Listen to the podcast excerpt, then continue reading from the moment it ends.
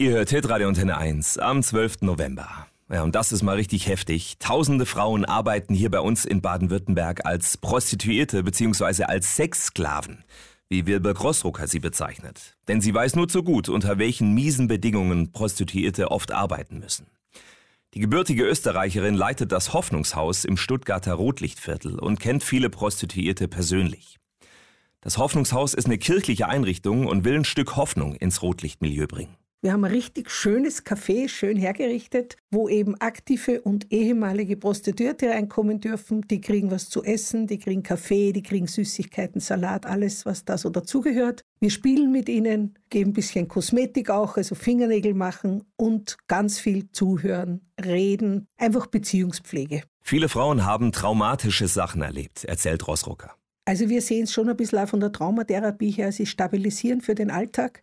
Ihnen wenigstens eine Viertelstunde, halbe Stunde, je nachdem, wie lange sie herin sein können oder dürfen, Gutes zu tun. Ihnen zu vermitteln, du bist wertvoll, egal was du machst.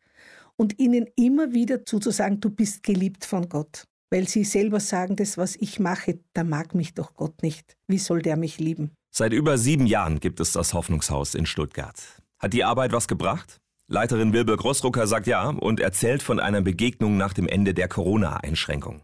Wie ich das erste Mal wieder aufgesperrt habe, kam eine Straßenprostituierte angesprungen eigentlich. Die ist nicht mehr gelaufen, die ist gesprungen und hat ganz laut gerufen, meine Familie ist wieder da. Ein Erlebnis, das der Sozialarbeiterin zeigt, die Arbeit ist nicht umsonst. Ja, weil wenn Menschen spüren, dass man sie gern hat, das immer zurückkommt und immer was ausmacht bei dem anderen. Nächstenliebe im Rotlichtviertel. Wilbirg Rossrucker vom Hoffnungshaus in Stuttgart. Dort wollen sie für Prostituierte da sein und ihnen Gutes tun. Mehr über ihre Arbeit hört ihr im neuen Podcast Hoffnungsmensch mit Hitradio Antenne 1-Pfarrer Steffen Kern. Alle Folgen findet ihr auf antenne1.de/Hoffnungsmensch und überall, wo es Podcasts gibt. Und Wilbirg Rossrucker erzählt gleich, warum es aus ihrer Sicht strafbar sein sollte, Sex zu kaufen. In ein paar Minuten mehr.